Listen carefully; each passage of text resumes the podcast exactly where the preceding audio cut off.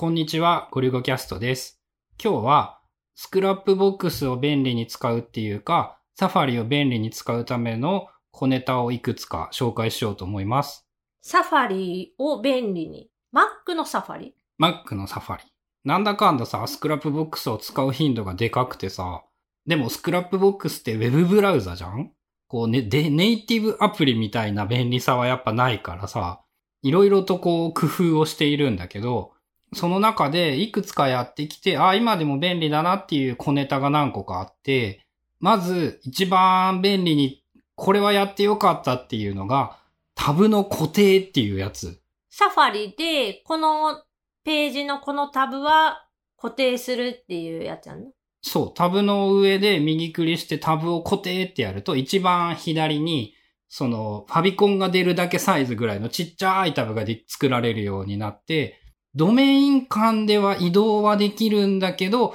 別ドメインを開こうとすると強制的に新しいタブになるんだ。で、コマンド W を押して間違えてタブを消そうとしま、してしまっても、そのタブは消えなくって、右側に移る。1個。あ、じゃあ固定が解除されるっていうこと？固定は解除されないそのまま常に固定したタブは残っている。コマンド W でも閉じられない。ただ移動だけされるっていう仕様で、今ね、その TaskChute Cloud と Scrapbox をタブ1と2に固定しているんだけど、これによって次の Safari のショートカット、タブ移動ショートカットを組み合わせるとより便利になって、今のサファリの仕様って環境設定でちょいちょい変えたりはできるんだけど、コマンド12345っていう数字を押すと、開いてるタブの左側から順番に12345に対応したタブが開くんだよね。で、サファリで Web を見ているときに、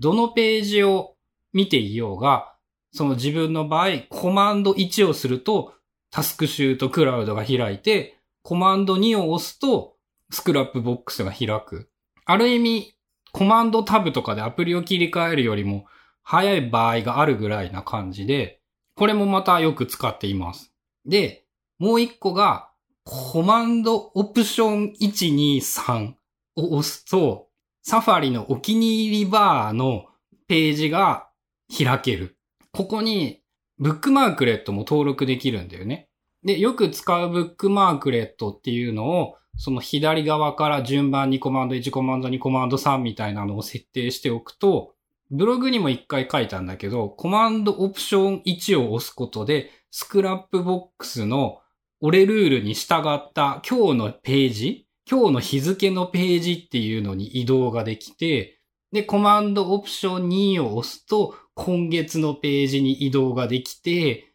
他にもよく使うページとかがあれば、そこら辺も固定しておけば、ブラウザのどこにいようがコマンドオプション123で好きなページを開くことができる。それって固定されてるスクラップページ内のページが切り替わるんじゃなくて、新規タブとして開くってこと？そこは、ブックマークレットであれば、ブックマークレットの使用次第だし、普通のお気に入りバー、ブックマークの登録であれば、今開いているページが変わるっていう感じかな。今使ってるのはどういう仕様っていうか、どういう風にしてんの？うんと、そのページで開く。あ、じゃあ今アクティブなタブっていうか、そのページが切り替わるっていうこと？そうなるかな。でさ、これがあれば、まあ大概常になんかブラウザとかでなんかやっていたりとか他のことをしている場合も、あ、ちょっとメモしようって思った時に、まあ、ワンアクション、ツーアクションぐらいはいるんだけど、ささっとその場で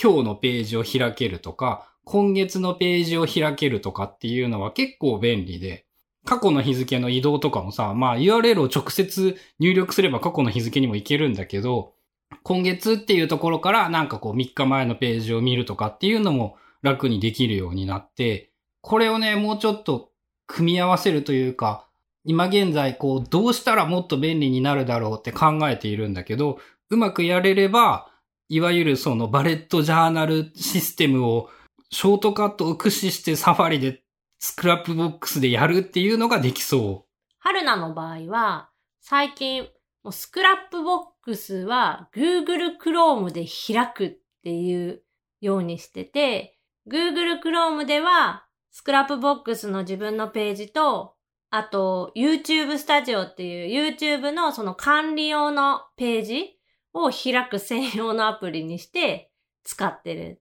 なぜかというと、 Safari で Scrapbox を開いて編集すると、文字入力がなんかバグって全部消えちゃったりするのがまだ治ってないから。あれね、俺も MacBook Pro のキーボードだとよく起こるんだよね。で、外付けのリアルフォースをつないでいると、今まで一度も起こったことがない。何が原因なんそれってつまり。わからん。なんか MacBook Pro のキーボードと、あとね、カラビナ入れてるのも可能性はあるんじゃないかなっていう気はして。春菜の場合、カラビナじゃなくって、あの、エースカナっていうアプリの方を入れてるんだけど、まあ、それをなんか切ったりとかすれば治るのかなあとは、じゃあ、Apple 純正のキーボードが何かダメだってことなんかなまあ確かに Chrome を使えばその手の問題は全部消えるので、それ今日の話全部否定されてしまうじゃん。サファリのテクやもんな。うん。Chrome でどこまでできるか把握してないんだけど、まあ多分 Chrome でも工夫すればきっといろんなことはできるようになるんじゃないかと思います。スクラップボックスを快適にするためのサファリの小ネタいろいろでした。